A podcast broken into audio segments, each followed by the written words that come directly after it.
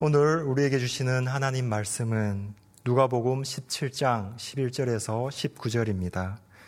예수께서 예루살렘으로 가실 때에 사마리아와 갈릴리 사이로 지나가시다가 한 마을에 들어가시니 나병 환자 10명이 예수를 만나 멀리 서서 소리를 높여 이르되 예수 선생님이여 우리를 불쌍히 여기소서 하거늘 보시고 이르시되 가서 제사장들에게 너희 몸을 보이라 하셨더니 그들이 가다가 깨끗함을 받은지라. 그 중에 한 사람이 자기가 낳은 것을 보고 큰 소리로 하나님께 영광을 돌리며 돌아와 예수의 발 아래에 엎드리어 감사하니 그는 사마리아 사람이라. 예수께서 대답하여 이르시되 열 사람이 다 깨끗함을 받지 아니하였느냐? 그 아홉은 어디 있느냐 이 이방인 외에는 하나님께 영광을 돌리러 돌아온 자가 없느냐 하시고 그에게 이르시되 일어나 가라 내 믿음이 너를 구원하였느니라 하시더라 아멘.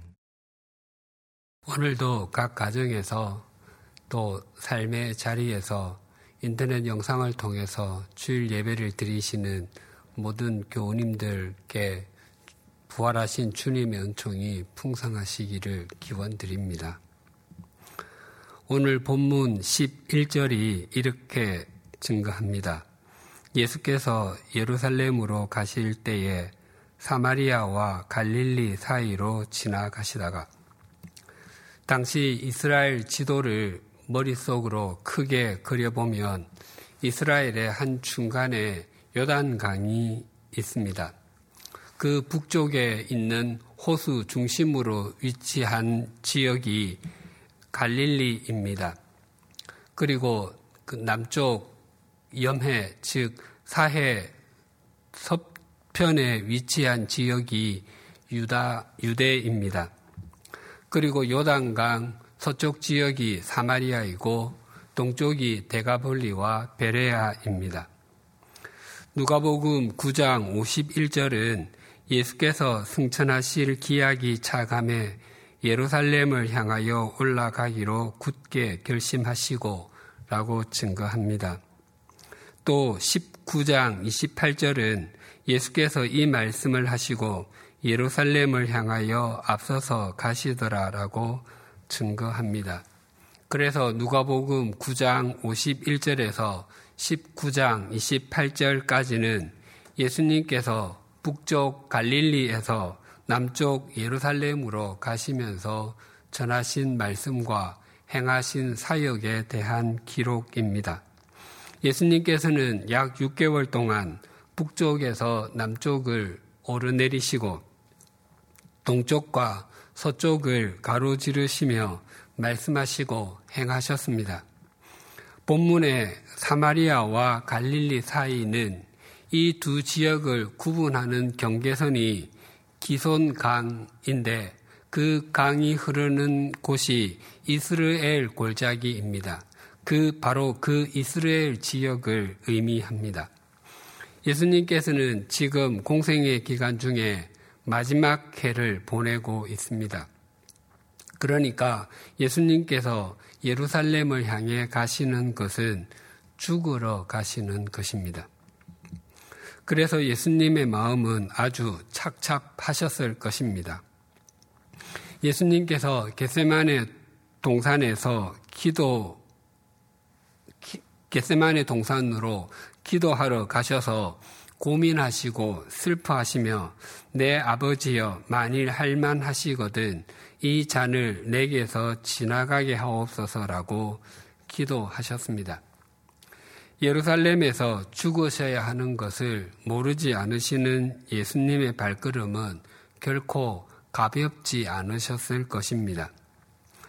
사람은 자기 앞에 큰 일이 있으면 다른 사람의 일은 눈에 잘 들어오지가 않습니다.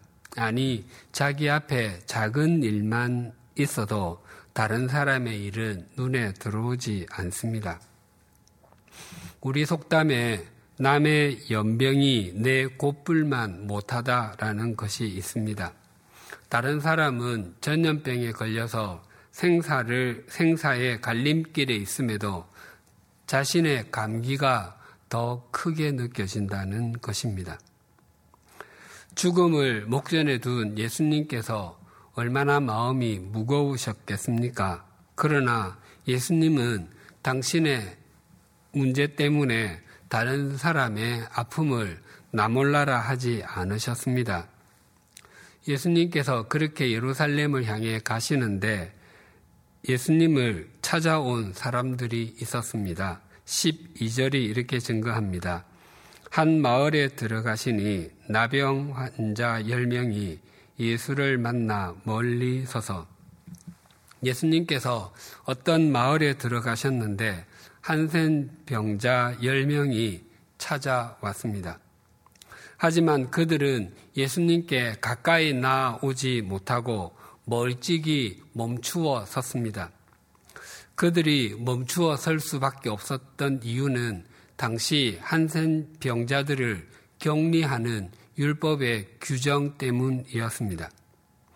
한센병은 1873년 노르웨이의 의학자 한센이 병을 일으키는 한센 간균을 발견한 이후로 그렇게 불립니다.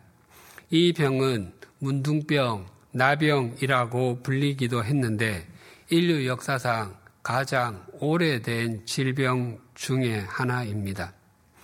이 병에 대한 최초의 기록은 주전 600년경 인도에서 발견되었고 우리나라 경우는 조선시대 1451년에 100명 정도 수용하여 진료한 기록이 남아 있다고 합니다. 우리나라에서도 한센 병자들은 제1의 격리 대상이었습니다. 우리나라에서 한센 병자들을 모아 치료한 곳은 전라남도 고흥에 위치한 소록도와 여수에 있는 애양원입니다. 소록도는 작은 사슴 섬이라는 뜻입니다. 작은 사슴들이 자유롭게 뛰노는 산 등성이를 떠올리면 미소를 머금게 되지만 그곳에는 외롭고 소외된 사람들이 모여 있었습니다. 또 애양원은 사랑으로 양육하는 집이라는 뜻이지만 그곳은 사랑받지 못했던 사람들을 모아놓은 곳이었습니다. 대학생 때 처음 애양원에 가서 며칠 머무르며 한센 병이 있으신 분들과 교제를 나누었던 적이 있습니다. 그분들은 앞을 볼 수도 없고 손으로 점자도 읽을 수 없었지만 카세트 플레이어를 통해서 반복해서 성경을 들어서 신약 성경을 통째로 암송하시는 분이 상당수 계셨고 구약 성경도 암송하시는 분이 계신다는 것을 들은 기억이 있습니다. 그곳에서 쉽게 범접할 수 없는 그분들의 신앙의 깊이와 열정을 느꼈습니다. 그때 들었던 아주 인상적이었던 말은 그분들은 장례식에서 우는 사람이 아무도 없다라는 것이었습니다. 자신들에게 죽음은 한센병이라고 하는 형벌에서 벗어나 더 이상 질병에 시달리지 않는 영원한 나라로 가는 것이기 때문에 슬퍼해야 할 일이 아니라 기뻐하고 감사해야 하는 일이라고 하셨습니다. 지금은 우리나라에서 1년에 한센 병자가 몇 명 정도만 발생하고 있기에 몇 년 후면 신규 한센 병자는 더 이상 발생하지 않게 될 것이고 그리고 20년 정도가 더 지나면 한센병은 완전히 사라질 것으로 보고 있습니다. 예수님 당시 주변 나라들은 그렇지 않았었는데 이스라엘에서 한센 병자들에 대한 처우는 아주 가혹하였습니다. 열왕기하 5장에 보면 아람, 즉 시리아의 국방부 장관이었던 나만이 한센 병자였습니다. 하지만 그는 전쟁에 나가서 공을 세우기도 하고 왕을 모시고 그들이 섬기던 신전에 들어가 자유롭게 나아갈 수도 있었습니다. 하지만 이스라엘에서는 결코 있을 수가 없는 일이었습니다. 한센 병자의 규례에 대해서는 레위기 13장과 14장에 자세히 나와 있는데 한센 병자로 판명이 되면 가장 먼저 해야 하는 것은 격리하는 것이었습니다. 요즘 코로나19로 인해서 확진자가 아니어도 확진자가 다녀간 지역을 다녀왔다면 자가 격리를 합니다. 자가 격리를 영어로 self quarantine이라고 합니다. 격리 quarantine이라는 단어는 이탈리아어 콰란타에서 왔는데 그 의미는 마흔, 즉 40입니다. 14세기 온 유럽에 흑사병이 창궐할 때에 이탈리아 사람들은 그 전염병에서 유대인들이 가장 피해를 적게 입는다는 것에 주목했습니다. 유대인들은 시체를 만지는 등의 부정한 일을 하게 되면 일정 기간 격리를 하는 것이었습니다. 그래서 이탈리아의 지도자들은 전염병에 걸린 사람과 전염병에 걸린 사람과 접촉한 사람은 누구든지 40일 동안 격리한다라는 법률을 만들었습니다. 그래서 격리라는 단어에 마흔이라고 하는 숫자를 담게 되었된 것입니다. 이처럼 한센 병자들은 들판에 집을 지어놓고 집단적으로 거주하거나 산 속에 토구를 만들어 함께 지냈습니다. 그들이 성 밖에 살았다고 하는 것은 단지 일반 백성들과 거주 지역이 다르다는 의미가 아니었습니다. 그들은 이스라엘 백성의 숫자에 포함되지 않는다는 의미였습니다. 고대의 전쟁의 대부분은 성을 빼앗는 싸움이었습니다. 그래서 성 밖에 거주했던 사람들은 누구보다도 쉽게 목숨을 잃을 수 있는 사람들이었고, 그럼에도 사나 죽으나 아무도 개의치 않는 그런 존재들이었습니다. 영화 배너에도 보면 한센 병자들의 비참한 생활을 생생하게 그리고 있습니다. 한센병에 걸린 배너의 어머니와 여동생은 한센병에 걸린 사람들이 모여 사는 골짜기에서 삽니다. 영화에서 그 장면들은 과장한 것이 아니라 아주 실제적으로 묘사한 것이었습니다. 그것만이 아니었습니다. 스코틀랜드의 신약 성경학자 윌리엄 바클레이에 따르면 한센병의 병자에게는 그의 가족은 물론 그 어떤 사람도 4규빗 약 1.8m 이내에는 접근할 수가 없었습니다. 한센 병자와 그보다 더 가까운 거리에 있기만 해도 부정한 사람으로 취급을 받았습니다. 만약 한센 병자가 있는 곳에서 바람이 불어오면 100규빗 약 45m 이상 떨어져 있어야 했습니다. 그래서 한센 병자들은 자신이 한센 병에 걸린 존재라는 것을 알리기 위해서 검은 옷을 찢어서 입고 있었고 또 머리도 풀고 다녔습니다. 그래도 다른 사람들이 자신이 한센 병자인 것을 모르고 접근해 오면 부정하다, 부정하다, 부정하다를 외쳐야만 했습니다.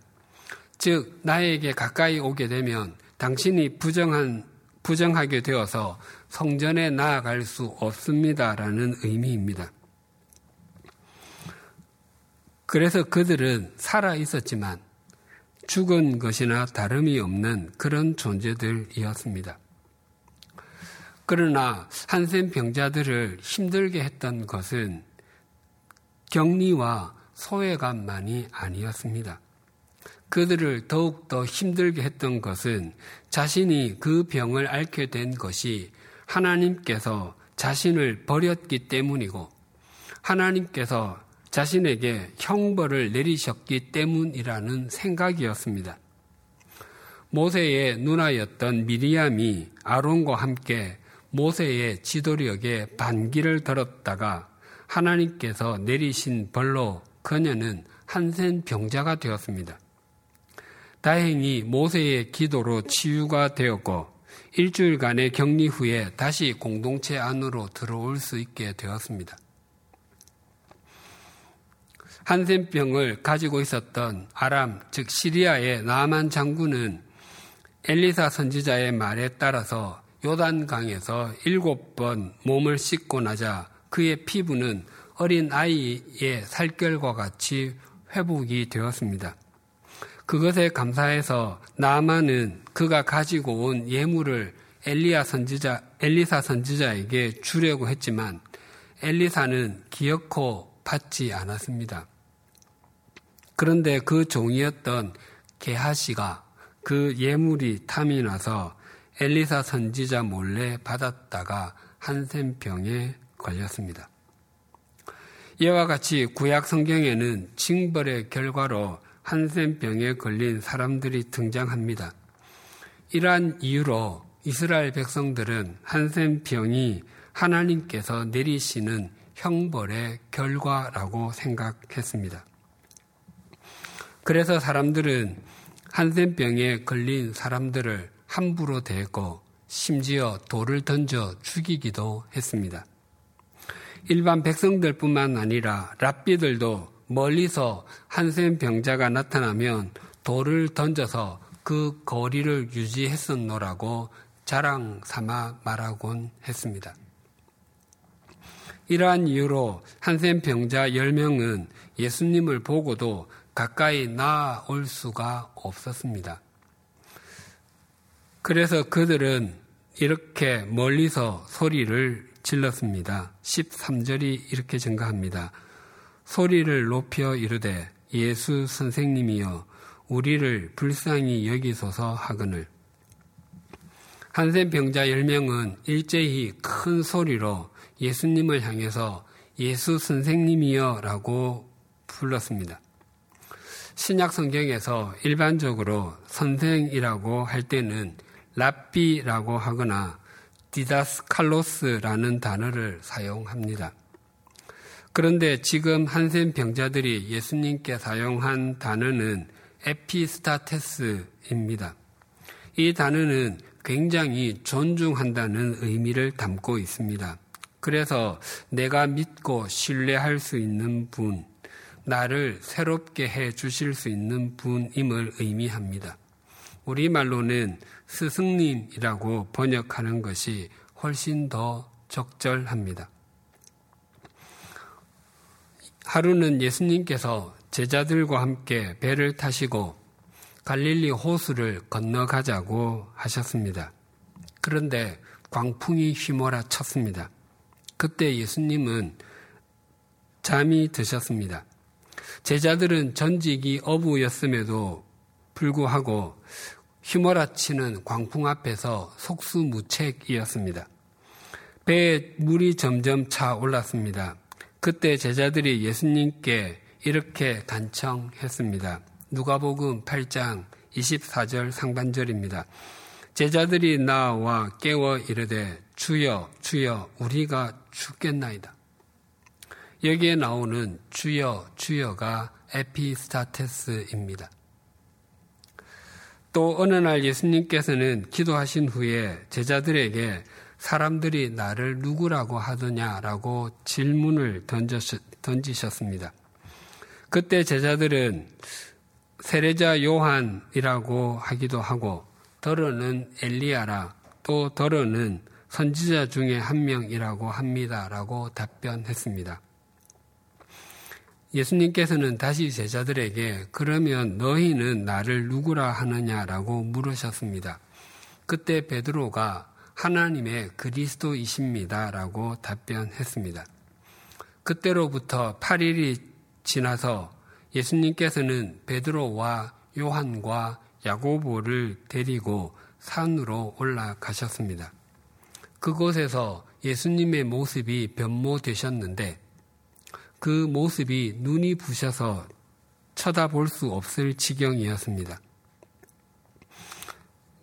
예수님께서는 그곳에서 모세와 엘리야와 더불어 당신의 별세에 대해서 말씀하셨습니다.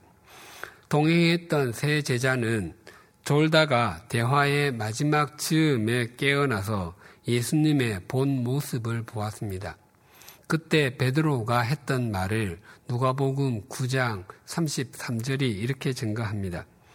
두 사람이 떠날 때에 베드로가 예수께 여짜오되 주여 우리가 여기 있는 것이 좋사오니 우리가 초막 셋을 짓되 하나는 주를 위하여 하나는 모세를 위하여 하나는 엘리야를 위하여 하사이다 하되 자기가 하는 말을 자기도 알지 못하더라. 베드로가 예수님을 향해 불렀던 주여가 바로 에피스타테스입니다. 그러니까 예수님을 향해서 부른 에피스타테스 스승님은 모두 베드로와 다른 제자들이 예수님을 향해서 불렀던 말입니다. 그 외에 이전에 예수님을 향해서 이렇게 불렀던 사람은 아무도 없었습니다. 그런데 오늘 본문에서 한센 병자 10명이 예수님을 향해서 에피스타테스라고 불렀습니다. 제자들을 제외하고 예수님을 향해서 이렇게 부른 사람은 이들이 유일합니다. 이렇게 큰 소리로 부르는 사람들을 향해서 예수님께서 하신 말씀이 이러하였습니다. 14절이 이렇게 증가합니다. 보시고 이르시되 가서 제사장들에게 너희 몸을 보이라 하셨더니 그들이 가다가 깨끗함을 받은지라. 당시에 한센 병자가 아주 드물게 치료가 되는 경우가 있었습니다. 그런 경우에 제사장이 병이 완치가 된 것을 확인하면 제사장은 다른 사람을 시켜서 살아있는 새 두 마리를 가져오게 했습니다. 그 중에 한 마리를 잡아서 그 피와 흐르는 물을 섞은 후에 거기에다가 백향목과 홍색 실 그리고 우슬 초를 찍어서 병이 나은 사람에게 일곱 번 뿌렸습니다. 그리고 나머지 새 한 마리는 들로 날려 보내었습니다. 그것은 한센병이 들었던 옛 사람이 죽고 새 사람이 되었음을 의미했습니다. 그리고 그 병이 나은 사람은 몸에 있는 털을 다 밀고서 목욕을 하면 깨끗하다고 인정을 받았습니다.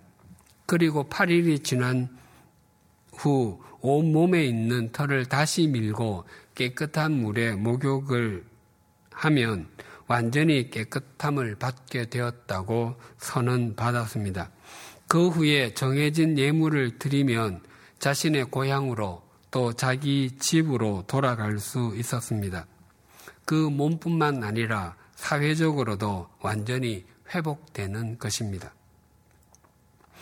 예수님께서 한센 병자들에게 제사장들에게 가서 너희 몸을 보이라고 말씀하신 것은 이런 절차를 밟으라는 것입니다. 병이 나은 것은 하나님의 은혜지만 그 다음 말씀을 따라서 사는 것은 우리의 의무입니다. 그래서 은혜에 대한 감사와 말씀에 대한 순종은 함께 중요합니다. 우리가 하나님의 말씀을 따라서 살지 아니하면 우리가 받은 은혜, 하나님께서 베풀어 주신 능력은 아무런 의미가 없어지게 됩니다. 이 한센 병자들은 자신들의 몸을 보여주기 위해서 제사장들에게로 가다가 자신들의 병이 완치된 것을 알았습니다.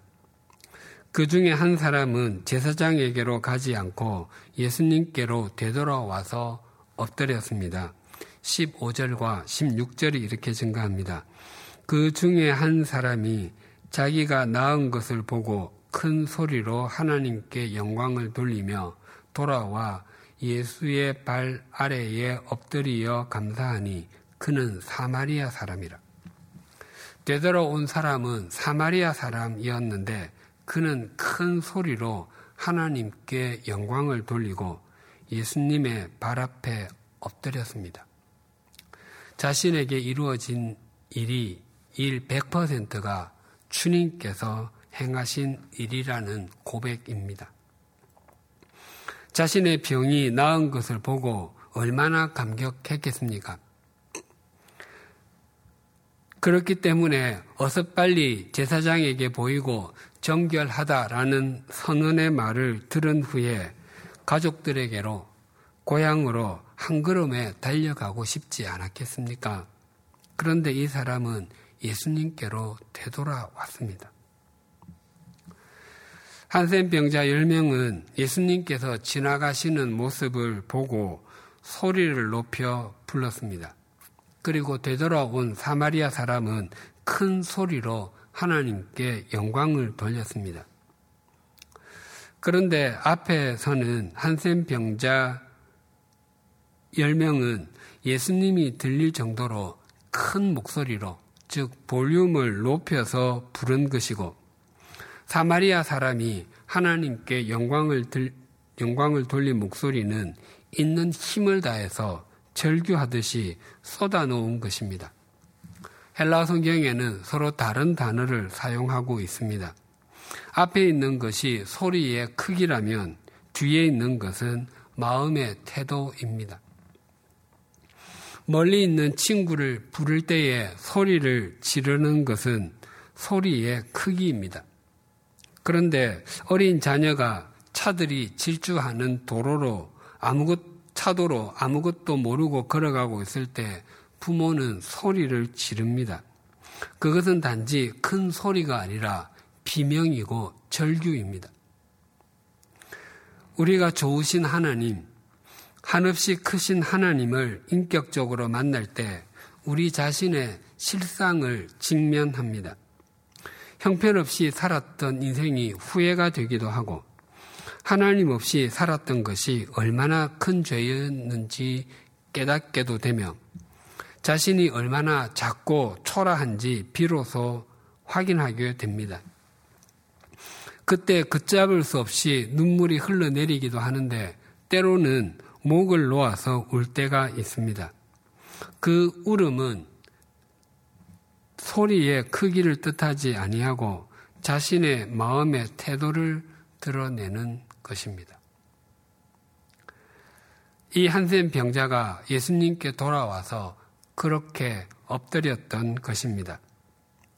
자신 앞에 엎드린 사마리아 사람을 보시고 예수님께서 하신 말씀을 17절과 18절이 이렇게 증거합니다. 예수께서 대답하여 이르시되 열 사람이 다 깨끗함을 받지 아니하였느냐 그 아홉은 어디 있느냐 이 이방인 외에는 하나님께 영광을 돌리러 온 자가 없느냐 하시고 돌아온 사람이 이방인 사마리아 사람이란 말인가 라고 예수님께서 탄식하셨습니다. 이것은 돌아온 사람에 대한 것이 아니라 돌아오지 않은 사람들에 대한 안타까움입니다. 예수님께서 이렇게 말씀하신 것으로 보아 나머지 아홉 사람은 유대인이었던 것으로 여겨집니다. 그들이 모두 한센 병자였을 때는 유대인, 이방인 구분이 없었습니다. 동일하게 사람들로부터 소외된 존재들이었습니다. 그러나 병에서 낫게, 낫고 나자 마음이 바뀌어 버렸습니다. 사마리아 사람에 관한 생각도 본래대로 돌아갔고 예수님에 관한 생각도 당시 예수님을 반대하던 유대인들의 태도와 동일하게 바뀌었습니다. 나를 스승님이라고 부르더니 그 몸과 삶을 회복시켜 주고 나니까 이렇게 대한다는 말인가 주님의 안타까워하심과 탄식입니다.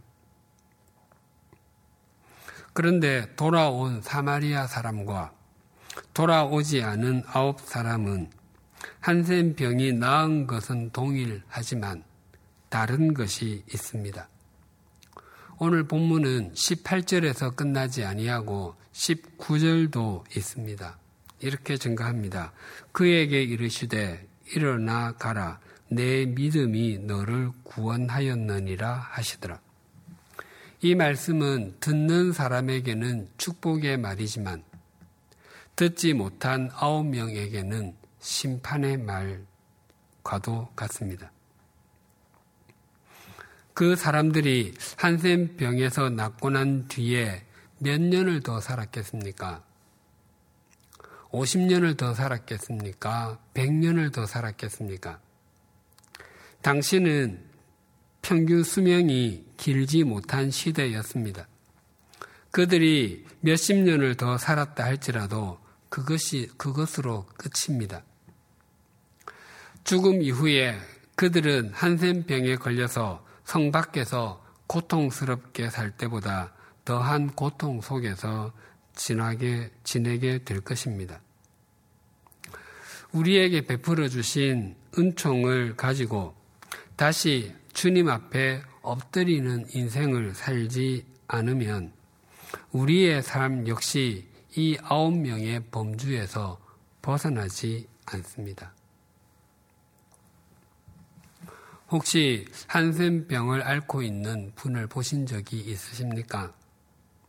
한센병이 많이 진행되신 분은 온전하지 못한 외모를 갖고 있습니다. 손도 온전하지 못하고 발도 온전하지 못합니다. 만약 한센병을 일으키는 한센 간균이 우리 속으로 들어왔다고 가정해 보십시다. 그래서 겉은 멀쩡합니다. 얼굴은 미남 미녀일 수도 있고 키도 크고 체력도 좋아 건강하게 보일 것입니다. 하지만 한센병은 그 병균이 눈썹이 빠지게 하고 손이 굽는 굽게 하는 것부터 시작하듯이 우리 속에 우리 속도 그렇게 서서히 그렇게 만들어 갈 것입니다. 그런데 그 속이 한센 강균에 감염된 상태 그것이 오늘날 우리 사회를 보여주는 것 같습니다. 속이 병들고 나니까 개인의 삶이 왜곡되고 역기능의 가정이 양산되며 사회 구석구석에서 일어나지 말아야 할 일들이 일어납니다. 머리가 병들고 나니까 바르지 못, 바른 생각을 하지 못하고 하지 말아야 할, 할 생각들로 가득합니다. 나와 같은 생각을 하지 않는 상대는 다른 생각을 할 뿐인데 그것 이 틀린 것이라고 생각합니다. 다른 것과 틀린 것은 같지 않습니다. 다른 것은 다른 것이고 틀린 것은 틀린 것입니다. 다른 것을 틀린 것이라고 하면 그것은 틀린 것이 됩니다. 손과 발도 겉으로는 멀쩡한데 속이 병드니까 하지 말아야 할 일을 얼마나 많이 하는지 모릅니다. 남들보다 무엇이든 조금이라도 더 움켜쥐기 위해서 다른 사람을 짓누르고 가지 말아야 할 곳을 다니는 것을 자랑까지 합니다. 그러다가 긴 세월을 후회하면서 살기도 합니다. 눈과 입도 온전한 것처럼 보이지만 속이 온통 병들었기 때문에 보지 말아야 할 것을 보고 하지 말아야 할 거친 말을 쏟아냅니다. 그래서 서로 섬기고 세워주며 살아야 할 가정과 사람들과의 관계가 마치 전쟁터와 같이 폐허가 되어버린 곳이 적지 않습니다. 그럼에도 우리에게 소망이 있는 것은 부활하신 주님께서 우리와 함께 하시기 때문입니다. 오늘 본문의 한센 병자들이 예수 그리스도를 만남으로 그들의 인생이 바뀌었듯이 우리의 인생의 전환은 예수 그리스도를 인격적으로 만나는 데서부터 시작됩니다. 그러나 그것으로 충분하지 않습니다. 사마리아 사람이 자신의 바뀐 인생을 가지고 주님 앞에 그 무릎을 꿇릴 때 영원한 삶을 허락받았듯이 우리의 전 인생을 주님 앞에 무릎을 꿇릴 때만 우리는 이 땅에서도 영원에 잇대어진 삶을 살아갈 수 있다는 것을 잊지 마십시다. 우리가 주님을 우리의 힘으로 삼고 그 주님께 우리의 인생을 무릎 꿇릴 수 있다면 우리가 세상적으로 성공하지 못한 것처럼 보이고 또 다른 사람들에게 주목받지 못한 인생을 사는 것 같아도 그 삶은 영원히 복됩니다. 그리고 하나님께서는 그런 사람들을 통해서 이 세상을 새롭게 해 가십니다. 그 주인공이 나 자신이도록 소망하고 결단하실 수 있기를 축복합니다. 기도 드리시겠습니다. 하나님 아버지, 한센 병자 10명이 모두 예수님의 말씀대로 고침을 받았지만 예수님께 돌아와 엎드려 감사를 드린 사람은 사마리아 사람 한 명밖에 없었습니다. 바라옵나니 우리가 지금까지 우리의 길을 인도하여 주시고 우리를 고쳐 오신 주님의 은총을 잊지 아니하므로 이 사마리아 사람을 우리의 진명 교사로 나머지 아홉 명을 우리의 반면 교사로 삼게 하여 주시옵소서. 또한 오늘 말씀을 통해서 우리의 자화상을 보게 해 주심을 감사합니다. 우리의 외모는 멀쩡하게 보여도 우리의 삶과 내면도 건강하다고 자신있게 말할 수 있는 사람이 아무도 없음을 고백합니다. 때때로 우리는 좋은 직장에서 일하고 많은 돈을 벌면 행복할 것이라고 착각했습니다. 또 외모만 건강하게 보이면 그것이 우리의 마음과 영혼도 웰빙하게 줄 것이라고 오해했습니다. 하지만 우리 삶에서 왜 그렇게 엉뚱한 생각과 악한 생각이 많은지 왜 그렇게 하지 말아야 할 일을 많이 저지르고 가지 말아야 할 곳을 많이 가는지 무엇 때문에 멀쩡하게 생긴 입에서 그렇게 가시 돋친 말들을 많이 쏟아내는지 그 이유를 알았습니다. 우리의 속사람이 강건하지 못했기 때문이고 우리의 삶을 주님께 굴복시키지 않았기 때문임을 고백합니다. 이 시간 우리의 인생을 주님께 무릎 꿇릴 용기를 주옵소서. 그리하여 우리의 속 사람이 주님으로 인해서 더욱 강건하게 하여 주시옵소서. 또한 속 사람이 강건하여 진 우리가 썩어 문드러질 대로 문드러진 우리 사회를 치유하는 주님의 통로가 되게 하여 주시옵소서. 예수님의 이름으로 기도드립니다. 아멘.